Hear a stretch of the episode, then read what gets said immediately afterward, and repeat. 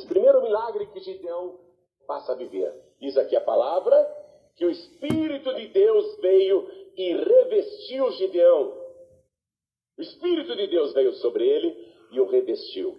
Revestir significa o quê? Vestir de novo. Quando Jesus disse para os discípulos: Ficar em Jerusalém até que do alto sejais revestidos de poder, eles já tinham veste de salvação, agora iam receber veste de poder. Gideão teve um encontro verdadeiro com o Senhor, você compreende isso? O Gideão antes ouvia falar de Deus, ouvia falar de Baal, não é? Ele era confuso.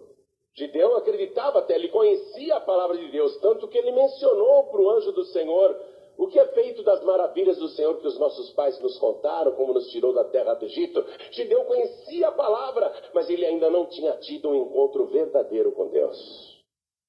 Mas ele teve agora um encontro verdadeiro com Deus. Ele obedeceu a Deus. Gideão estava salvo. Agora ele vai ser revestido de poder. Então o primeiro milagre foi esse. Gideão, Gideão foi revestido de poder. Aí, com esse poder, Gideão era uma pessoa já respeitada e olhada com admiração. Aí Gideão, que converteu a cidade toda, inclusive a casa dele, o pai dele, Gideão pega um chofar, que é aquele chifre do carneiro que eles usam de trombeta, e Gideão toca aquele chifre.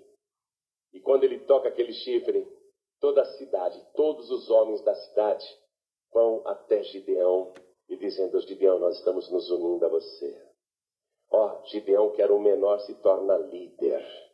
Ele atrai as pessoas. Esse é o segundo milagre. Ele começa a atrair pessoas que querem ajudá-lo.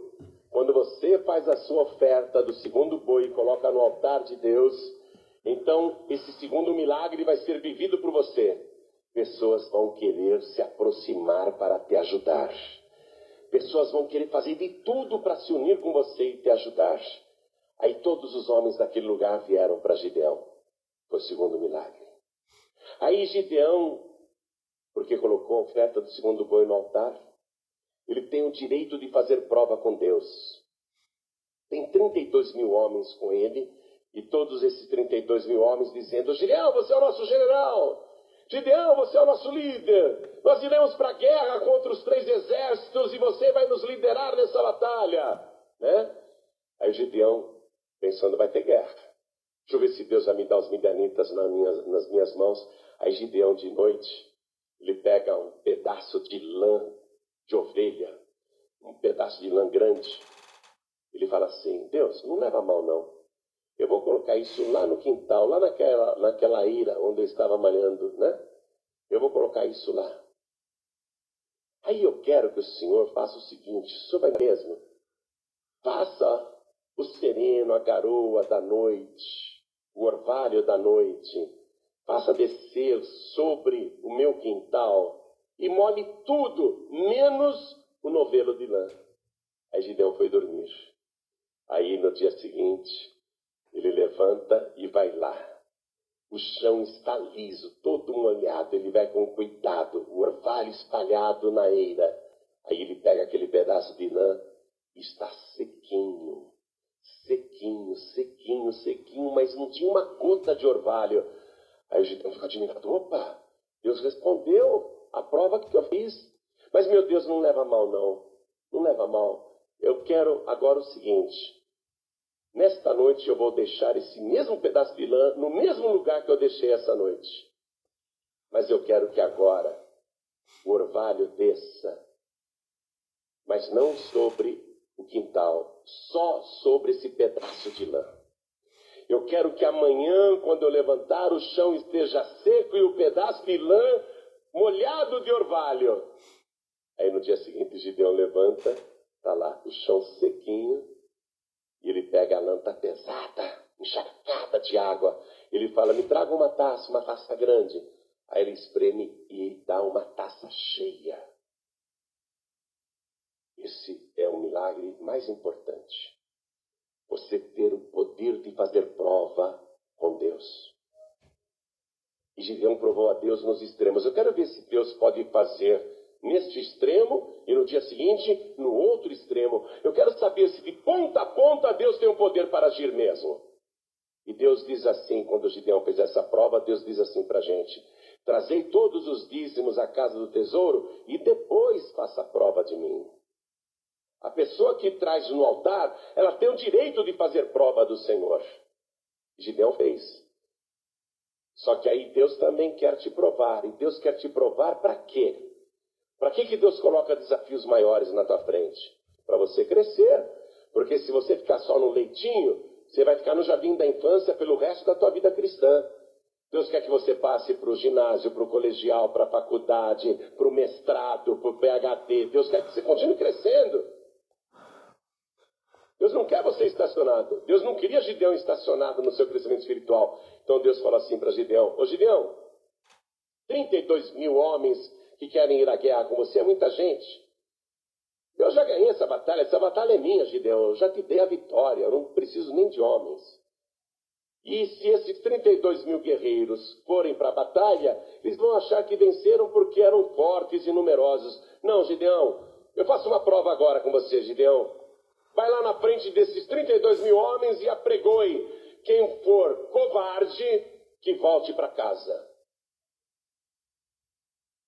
E um monte de gente começou a dizer: Eu sou um covarde mesmo. Eu não tenho a coragem de ir, eu não quero ir para a guerra, não.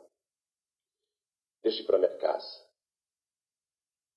Tinha 32 mil homens e 22 mil voltaram para casa. 22 mil admitiram que eram covardes. Você pensa que Deus lamentou? Deus falou: vão mesmo, eu não gosto de covardes. Eu não trabalho com covardes, vão embora logo. Você pensa que Deus fica chorando que o covarde vai embora? Deus só não dá graças a Deus porque Ele é Deus. Senão Ele ia dizer graças a Deus que esses daí estão indo embora, esses covardes, esses canalhas. É, Deus não liga quando o covarde vai embora. Pode ir. Ficaram só 10 mil homens. Bom, mas é um bom número ainda. Dá para fazer uma bela guerra com 10 mil guerreiros valentes. Esses estão admitindo que são valentes. Aí Deus fala para Gideão: ó, Gideão, pega esses 10 mil homens e leva lá na fonte na fonte de águas, porque eu vou prová-los. Aquela fonte até então era só mais uma fonte em Israel, mas a partir disso que Deus falou, dessa indicação que Deus fez, passou a ser a fonte de Gideão. Local indicado por Deus, onde Deus prova as pessoas. Deus prova as pessoas. Deus provou os 10 mil e falou assim: Gideão, preste atenção como eles estão bebendo água. Todo aquele que colocar a cara na água e lamber a água como o cão lambe, põe de lado. E todo que beber a água, pegando com a palma da mão e levando até a boca, põe do outro lado. E diz a palavra que 9.700 homens beberam água como um cão, lambendo a água, colocando a cara na água. Mas que 300, só 300 beberam a água, trazendo assim, ó, a palma da mão na boca e bebendo. A revelação dessa parte é bem fácil, porque quem está com a cara na água bebendo como um cão não vê o que está acontecendo em volta. E os 300 que beberam água trazendo a mão na boca, eles estavam de olho para ver se os midianitas não apareceram numa emboscada. É orar e vigiar. É o que isso significa. Deus não quer pessoas que levam a vida espiritual como cães infiéis. Pessoas que não oram, pessoas que não vigiam. Os 300 não estavam lá deitados na água, lambendo a água. Os 300 estavam de joelhos assim, ó. Viu? De joelhos. É assim que Deus quer você. De joelhos. Bebendo da fonte da água da vida. E olhando em volta o que está acontecendo. Ou você não sabe o que está acontecendo com o teu filho, que ele está usando drogas, você não se importa? Você não olha de lado para ver que o teu marido também está nas drogas?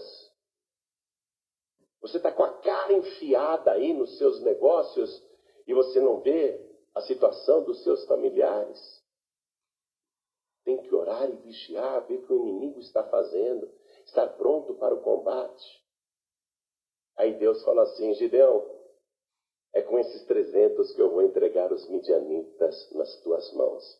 Mas se você está receoso ainda, achando que é meio complicado, como que 300 irão lutar com milhares e milhares, três exércitos, três povos, três nações guerreiras os midianitas, amalequitas e os árabes unidos contra Israel, e você só 300 contra milhares.